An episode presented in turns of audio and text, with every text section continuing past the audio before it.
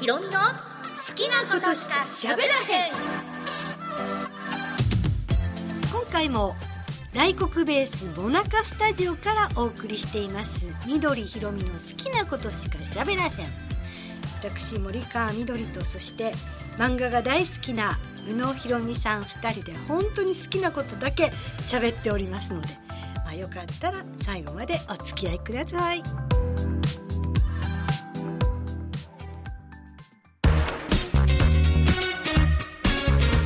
ろみの好きなことしか喋らへん。まずは映画から森川がご紹介いたします。東野圭吾さんの作品でガリレオシリーズっていうのがありまして、はい。今まあ最新作も公開されていますけれどもこれがね今やっている沈黙のパレードが9年ぶりになるんですね映画化が。でその前に2作はい。あったわけなんですけど、うん。この一番最初に映画化されたあれは2008年だったんですが「容疑者 X の献身」っていう映画が素晴らしくてはい。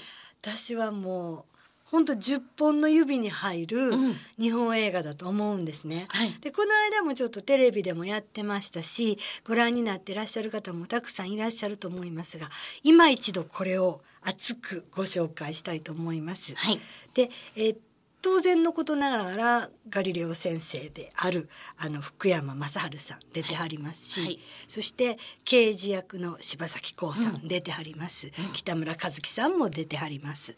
でも何よりもこれの映画の中の主役は堤真一さんだと私は思ってるんです。賛成です。あそうですかありがとうございます。一票いただきました。原作東野圭吾さんが好きなので、はい。当時も出てどんどんどんどん東野圭吾さんを読んでた時期が、ええちょうどその時期で、ですっごく面白くてでまたあのちょっと切ないそうなんですよ、ね泣けるんです。お隣の部屋でっていうこうん。の切ない話があったので、うわこれ映画化するんやって映画化になるって聞いた時に堤真一さんがそれをされるって聞いた時に、いやかっこよすぎるやんって。そうそうそうそうあの男前がすんの？って思ったんですよ。じゃああの人とそのイメージ読んだ時のあの主人公っていうかねあの出てくるあの男の人のちょっとしょぼくれたなんか冴えないうん。中年男性みたいなイメージとは通常の堤さんを程遠いそうなんキラキラ感だったので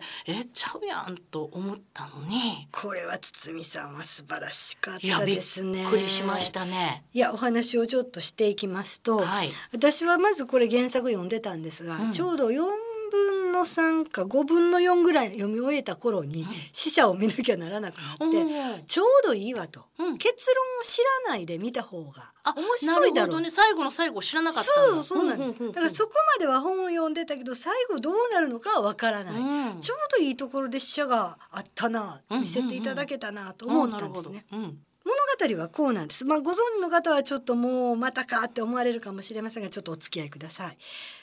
あるお家アパートです。そこにお母さんと娘さんがいます。でお母さんが松雪靖子さんで美しい本当に美しい、この人がお弁当屋さんを近所でやってはるんですね、で一番最初お弁当を買いに来た人に「いらっしゃいませ」ってそれが最初の松雪さんのむちゃくちゃ美人でなんかこうはーってこう引きつけられるようなうん美しさ。でこのお母さんのと娘さんのところに一人の男の人がやってきます。おい俺から逃げられると思うなよ。一生つきまとってやるって言ってで娘さんが「やめてやめて」って「お父さんやめて」っていうところを「何を言ってる」ってバーン突き飛ばします。娘さん向こうの方に行きます「お願いそんなんしないでちょうだい」って松雪靖子さん言います。そしたら娘さんがそこにあった硬い大きいものでその男の人お父さんの頭バーン殴るんですね。ところが倒れたかと思ったらまた起き上がってくる。そこでこの松雪靖子さん娘を守らなきゃいけないからそこにあったこたつの電気のコードで首をガーッと締める、うん。でもバタバタバタバタするのを娘さんが手でガーッと手を押さえるお父さん、うんそして殺してしまいます。もうこの話は最初から犯人分かってるんです、うん、分かってますもんね。ね。殺してしまってああどうしようとしている時に場面が隣の部屋にうん。隣の部屋の人がバタバタっと音が聞こえたの何かあったんかなって耳をそば立てるえしばらくして急にそれが静かになる。きっと何かあった。と思ってる。それが先ほどひろみちゃんがおっしゃった。堤真一さんが扮する。石神という男の人なんです。でこの人が本当に裏ぶれた感じでもう人生にも絶望していてそして髪の毛もボサボサで目も人と合わさない、ずーっとうつむいた感じ。めっちゃ暗い感じよね。背中もずっと曲がってる、着ている服ももうヨレヨレ、ズボンの線もちゃんとしていない。そういう男の人がもう背中を曲げながらその隣の家行ってトントンって叩くんです。松雪靖子さん出てきはります。びっくりして。この人花岡靖子さんという名前なんですが花岡さん「あ石上さん」いやなんかあったんですか?うんうんええ何もありません。何もありません」あそうですか」って言って一回戸が閉まるんです。もしかして気づかれたかなって。松雪靖子さん思ってこうドアスコープで見たらまだ石神がいてる。でもう一回トントン僕にできることがあったら言ってください。でまた場面が変わります。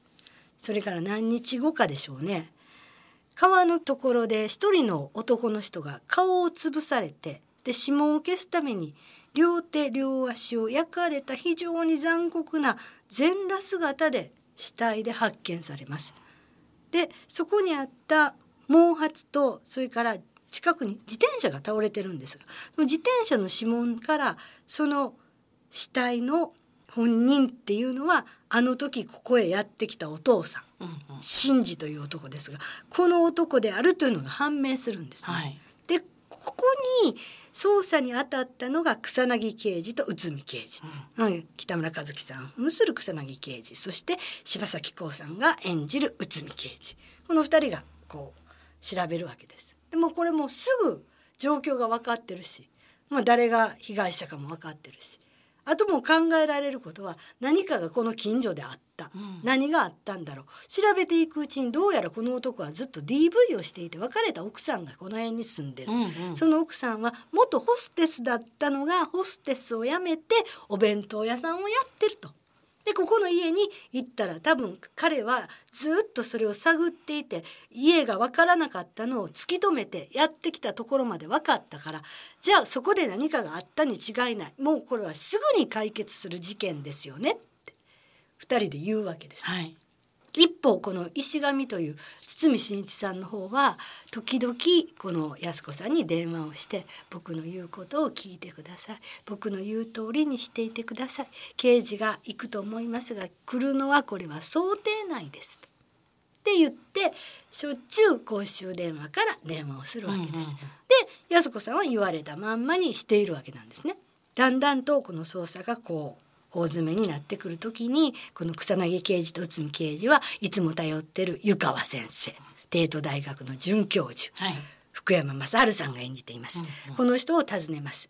実はねこんな事件があったのもう解決すると思うけれどもねちょっと意見も聞きたいと思いましてって柴咲コウさんも気の強い感じで、女刑事として行くわけですよね。もうなの分かってるんだったら僕に聞かなくてもいいんじゃない、うん、でもねそれがね容疑者がすっごい美人なんです。え？美人？それはどういう事件なんだ？いや美人って聞いて急に食いついてきたよ でなんかどうも怪しいんですけどね女一人でできる様子じゃないんですよ。ただねここの隣に男の人が住んでるんですけどこの男の人がね怪しいんかなと思った。意外と何の役にも立ちそうにない人で多分彼は何も知らないですね。聞いても知らないって言ってましたし音も聞いてない。何もそんな変わったことはなかったって言ってましたから。って「へえ」って言ってなんかね石神っていう人なんですよ。石神？珍しい名前だね。石神なんていうの？石神哲也って。石神哲也。もしかしてそれは僕の帝都大学時代の学友なんじゃないかな。でいろいろ聞いていくとこの石神哲也って人は今高校の先生をしていると。で数学の先生して。きっとああいつに違いないと。彼はもう天才数学者だった。湯川先生は物理学者ですから。はい。じゃあ彼に一回久しぶりに会ってみたいなってある日この石上さんがいわゆる堤真一さんがちょっとこうお隣の松雪靖子さんからいつも頼りにしててありがとうございますいろいろやっていただいてって言われたらちょっと嬉しくなって、ニコシニコしながら珍しくニコニコしながらこう帰ってきたらパッと見たらその玄関ドアのところに湯川先生がいる。シュッとした人シュねッとした人。ここがね遠目に結構見えるんですよ、はい映画の中で。うんでなんか2階の文化住宅の2階の部屋とかにパッと、私ね遠目に見た時増田岡田の岡田さんかだって思う。岡田そうなん？さんも男前ですもん。シュッとしてあるもんね。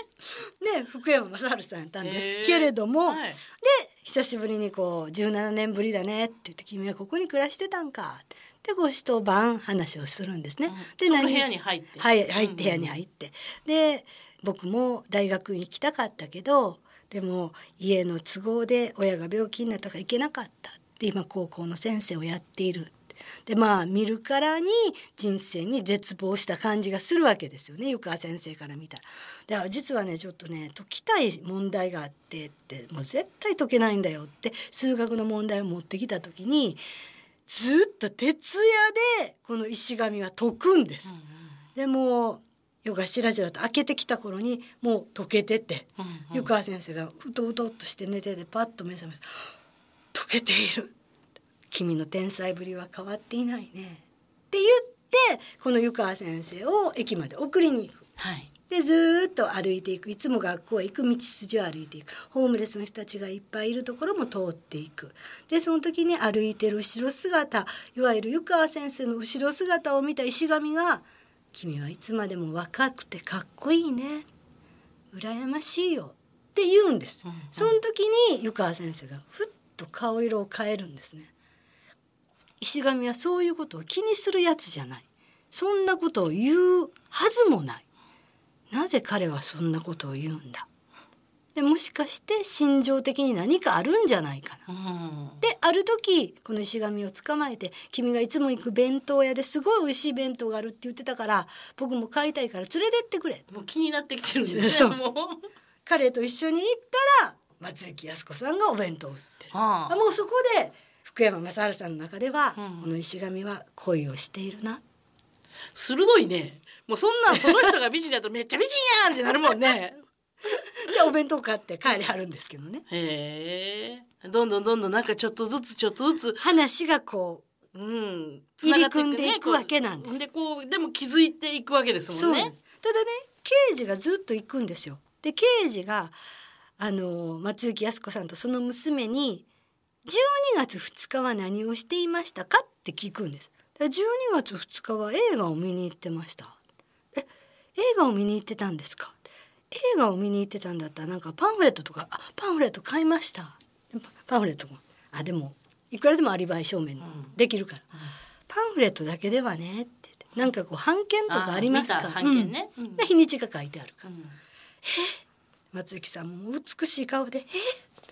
いや版権どこにしまったかしら引き出しだったかしら」って言ってバタバタ探し出す。そしたら柴咲コウさんがパラパラパラってそのパンフレットを見た時に版権が挟まってんのが分かるんです、2枚。うんうん。あ版権ありました。あ間違いなく12月2日ですね。うん。アリバイ成立、うん、で見ました。あそうですか。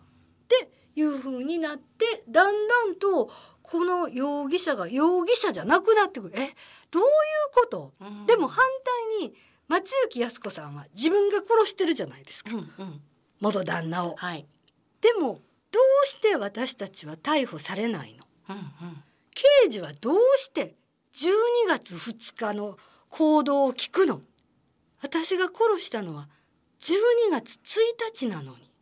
うんうん。でだんだんと話が盛り上がっていくわけですよ。うんうん。で私この映画の中ですごく好きなのがその福山雅治さんとこの石上いわゆる堤真一さんが知り合ったきっかけっていうのがその大学帝都大学の校内で一生懸命石上が数学を解いている、うん。それは何かっていうと四色問題。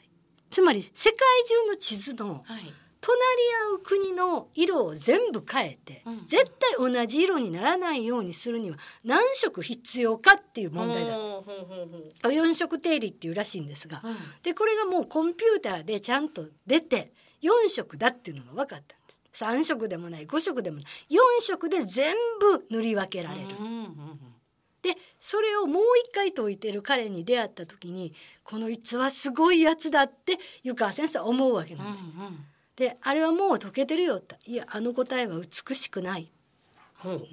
でそれを聞いた時に湯川先生は面白い。実に面白い。っていうわけです。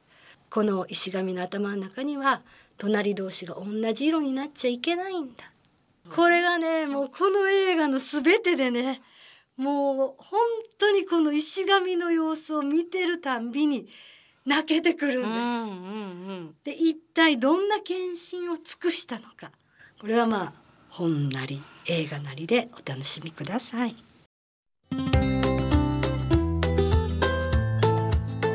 緑ひろみの好きなことしか喋らへんさあ続きましては宇野ひろみでございますが、はいつもはね私の好きな漫画をそうですね。紹介してるんですけれども、うん今日はねちょっと趣向を変えて。絵本なんぞをああいいですね絵本も。はい、うんご紹介したいなと思っております。実はあの今私子供が中学3年生なんですけれども、その子が小学校1年生から6年生小学校に通ってる間息子が通っている小学校にお母さんのボランティアでお話の会っていうのがあって、うんでそこに参加してたんです。ええ。そしたら週に1回朝の1時間目が始まる前8時半から8時40分までの10分間で、えーいろんな学年の子たちにこう割り当てられてで自分の読みたい今日聞かせたいなっていう本を自分で持参してでそこの教室に行ってその教室の子に読むという。いうう会がありまして、はい。で実際私も、まあ、読むのも好きやし行ったらこの子供の様子っていうのも分かるし、うんでもうだいぶ私もこう喋りでキャリアを積んできてるけども子供の反応って怖いなって。怖いですね。スわかんないですしでね。面白い面白くないっていうのがもう如実に分かるので忖度なしですからね。ちょっと修行のような感じで、うん他のお母さんは別にそんな 軽い気持ちで修行はしはれんですか？ら。軽い気持ちでそのなんか子供たちに呼んであげようってお母さんがえばっかりなのに私だけ修行させていただきますみたいな。ここで思んないって言われたらちょっと辛いなとかちょっと受けるように喋らなとか そんなことを考えつつ参加してて、ですからそのお四季折々でその時のお季節に合ったものであるとかそういうのを図書館にいつも探しに行っては、あこれええなとかこれちょっと読んだら受けるかなとか、笑ってくれるかなとかね、えーちゃんと聞いてくれるかななんて考えながらいつも探しに行って、それを持って行ってだいたい10分ですから2冊、ああ二冊読むんですね。うん短い話ならば3冊いけるんです。へえもうほんまに絵だけ見せるような感じの、ちょっとだけセリフがあるっていうのも面白かったりするのでタイプの違う絵本を、まあ、何冊か持って行ってでそのそこに座ってるクラスの子の雰囲気にもよってこうパッと書いたりもしてたんですけえど、え。その変えなくても何をどこのクラスに持って行ってもドカンと受ける絵本があるんですよ。一年生から六年生まで。そうですもう6年生もうん結構笑いますね。ね。へえみたいななへえみたいな。私も笑いたいです。どんなはい話ですか？非常にあの可愛らしい絵本なんですけども本。「もじゃきの薬」もじゃきってカタカナですね。。はいい、この「もじゃきの薬」っていうのはお話と絵が違いまして書いてる方がね、えー文を書いてる絵本の内容を書いてるのが平田明子さんという方で、絵は高畑淳さんという方が書いてらっしゃいます。はい表紙をご覧になったらね、みどちゃんも今見てはりますけど、うんゴリラです。ゴリラがはい。鼻をほじほじしてまはいすよ。。えー、5秒でわかるこの絵本、ゴリラが嘘ついて困った話です。どんな嘘つい非常にわかりやすい話なんですけれども、まあ簡単に説明しますと森の中にモジャキという名前のゴリラが住んでおります。はいでこのモジャキの楽しみはというとこう夜になってみんながね静まって静かになって誰も自分を見ていない真っ暗な中で、鼻くそを丸めて こっそり食べること。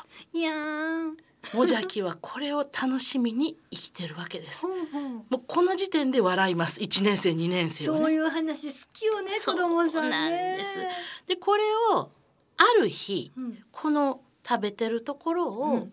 この森に住んでうるん。フクロウがうん。見ます。はい。でフクロウは「おいもじゃきいつもそれ食べてるけど、それなんなん?」うんうん。ってこう「何食べてるんや?」うん。いつも楽しそうにしてるなって聞いてくるんですがもじゃきは焦りますよね。うん。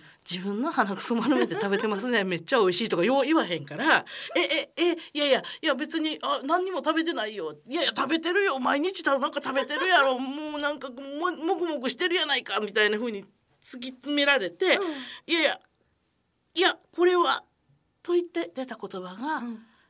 これは頭の良くなる薬だよ」って答えちゃうんですよ。はい。そうしたらそのフクロウさんが「うん。頭の良くなる薬、うんうん。僕も飲みたい。そんな薬があるなら言ってくれよもじゃき。何か困ったことがあったらそれを解決できるような薬なんだろう。俺にも一つくれ。くれよ。ってこうフクロウさんが言うんですけども鼻くそですからね、うん。基本は。えーいやうんいやいやダメだよそんなたくさんないし。フクロウはじゃああ僕の宝物と交換しようって言ってそのフクロウさんの金の羽をピッて抜いてこの金の羽とその薬を交換してくれよはってもじゃきに言うわけですよ。でもじゃきも優しくて推しに弱いもんだから「うーんうん交換してくれるならいいよ」って言って。あ いいんか。その金のフクロウさんの羽とうん。自分の丸めたうん。鼻くそをうん。薬だと偽ってうん。交換しちゃうわけなんですよね、は約束がある。いうん。この話は誰にも言わないでおくれ、絶対だよ。言わないでおくれ。って言って約束を交わすんですがそんな約束守られるわけないやないですか。絵本の話が進みませんやん。フクロウが今度はチーターと出会った時にうん。チーターが「いやなんかちょっと調子良さそうな顔してるなフクロウさん」って言ったら「おー。いやこれはいやあうん何でもないよ」みたいな感じで「いや何が隠してるの言ってよ言ってよ」みたいな感じでまたチーターがこう聞くと「いやいや実はなちょっと内緒にしといてくれよ」って言って「もじゃきから頭の良くなる薬もらったんだ」って言うわけです。うんだから「えー、そんな薬があるのか」って俺もちょっと頭が良くなりたいからもじゃきのところに行ってもらってくれよって言ってどんどんどんどんそれが広まっていって。はいもじゃきのところに象が来たりとか 森の中に住んでる住人たちがどんどんその噂を聞きつけて「もじゃき薬をくれよ薬をくれ頭の良くなる薬をくれよ」ってもう嘘ついてるわけですから。そうですね。鼻くそですから。もじゃきの。う。ん。でえー、そんななんでこんなに広まっちゃってるのでも今更これは実は僕の鼻くそで頭の良くなる薬ではないんですとは言えないわけです。ここまで広まっちゃってみんなが期待してでみんなが貢ぎ物っていうか交換してもらえば何かあのその薬をもらえるっていうのも広まってるからみんな自分の大切なものを持ってきてその頭の良くなる薬と交換してくれって言って来るんですよね。でそのうちどんどんもじゃきさんはみんなに嘘をついているっていうことで気持ちも沈んでしまいますし、思った以上に鼻くそはできないから丸められませんから 皆さんに配ることもできないのでどんどんどんどん体調が悪くなっていってしまってうん。寝込んでしまうわけですね。うん。うん、そうしたらみんなが「大丈夫もじゃき大丈夫?」って「いやーなんかちょっと悩み事があるんだけど、うんどう解決していいかよくわからないんだ」って言ったら、うん動物たちが「あじゃあその薬を飲めばいいじゃないか」なるほど。うん、これは頭の良くなる薬だから、今の君の悩みを解決してくれるじゃないか、飲みなよ。飲みなよ飲みなよ飲みなよでみんなこう周りに集まってきて、寝っ転がってるもじゃきに「そうだよその薬を今飲めばいいんだ。飲みなよ飲みなよ早く良くなりなよ」っていう状況になってしまって、でもじゃきは「えー、えー、さあこの後はどうなるかは実際読んでいただいた方が。そ。そこまで言って、はい、もう最後がどうなるかですよね。えーどうなんでやろう。えーって言った後にどうなるか、これもじゃきの薬最後まで、えーあのもうほぼ完結なんですけど、気になる。うん、でもまあ最終的にはあの読んで聞かせた子が「嘘って言うなよな」って。教 ったそう。そう、ね、嘘つくと、うん。どんどんどんどんこうやっていろんな人に嘘ついていかなあかんくって、うん。帳尻を合わせるために嘘ばっかついていかなあかん、本人は困って倒れるぐらいになってまうでと。あそういう嘘はやめようなっていう話なんですけれどもこれはあの私がみんなに読む前に、自分の子供に最初試しにどんな反応をするかっていうのを読むんですけど、はいで受けたのをちょっと持ってたりするんですけど、これ最初に子供に読んだ時に子供が私に隠してたジュースそこにこぼしてしまったっていうことを、やっぱ嘘ついたらあかんしなんか変なシミができてたのねうん家でね、うんなんかシミできてるけどこれなんかこぼしたって聞いた時に知らないって言って でこの話を偶然読んだんですよ。うん。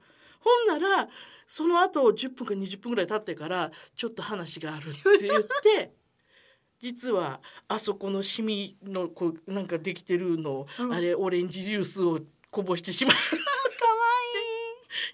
言ったので、うん。お効果あるやんって思ってあじゃあこれ次読むわ これ大人に聞かせなきゃいけない絵本でもある。いやこれね本当にあの絵もね、うん。カラフルなんで、うん。まあ、あの原色使いなんですごくあの面白いんですよ。あ本当や。うん、あの分かりやすい絵というか、うん。その出てくるフクロウさんとかねチーターとかもどんどんあの綺麗にあの描かれているのでえ可愛いんですよ。えね色もねすごいチータ真っ黄色だし。そうなんです。だから非常に原色が綺麗に使われてて、うん。小さなお子さんから本当にあの高学年の子もプって笑うてしまうほど、やっぱり鼻くそって鉄板やねんなとか思いながら 鉄板ですね。はいそうなんです。だからあの宇野さんの鉄板の絵本は何ですかって言われたら迷わず一冊これを あげるぐらい自信の作なのでもしあの今お子さんに何かね本を読んであげたいなとかあの思ってらっしゃる方とかあのプレゼント何か本絵本をプレゼントするとかねお孫さんとかにね、えーあったらねこの本は結構おすすめでございます。簡単に読める薄い本ですからねあっという間に終わりますけど何度読んでも面白いですからはいおすすめでございます。もじゃきの薬でした。